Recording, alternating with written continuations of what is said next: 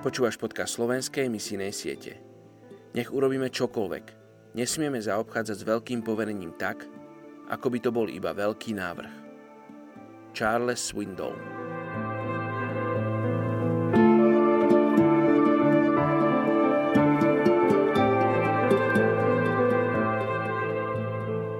Žalm 103. kapitola 3. verš. A on odpúšťa ti všetky tvoje viny. On uzdravuje všetky tvoje choroby. Dnes sa modlíme za európsku krajinu Slovensko. Slovensko je krajina, ktorá za posledných 30 rokov prešla výraznými zmenami. Ekonomické reformy a členstvo v EÚ vyriešilo, avšak aj vytvorilo rozličné problémy.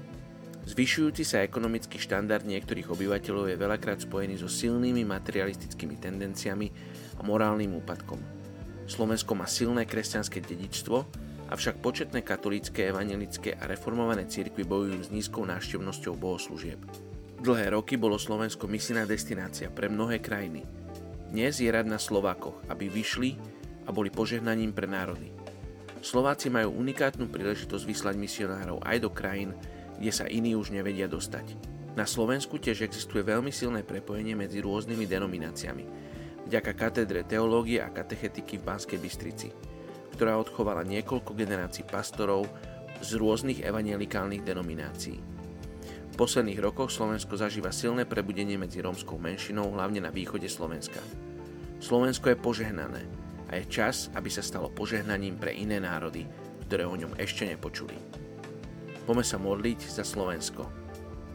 Oče, žehname našej krajine, žehname Slovensku, modlíme sa za vládu, Modlíme sa za, za všetkých, ktorí rozhodujú o zákonoch, za samozprávy krajov, za mestské zastupiteľstva, čo modlíme sa za církvy, modlíme sa za pastorov, kňazov, modlíme sa za tých, ktorí vedú církev, ktorí vedú misijné organizácie pracujúce na Slovensku a zamerané na Slovensko.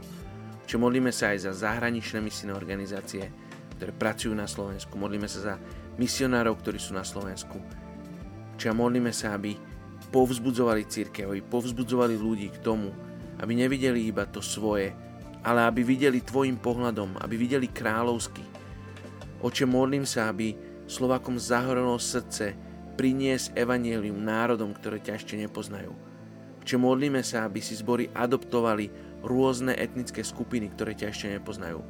Modlíme sa, aby zbory a církvy sa rozhodli podporovať ľudí, ktorí chcú ísť chcú ísť do posledných končín zeme a priniesť evanelium ľuďom, ktorí tam žijú. Modlíme sa, aby církev mocne stála za každým jedným z týchto ľudí. Ďakujem ti, že ty požehnávaš Slovensko a že Slovensko je požehnaním a bude požehnaním pre národy. Tak ti dávame schválu a česť, Oče. Amen.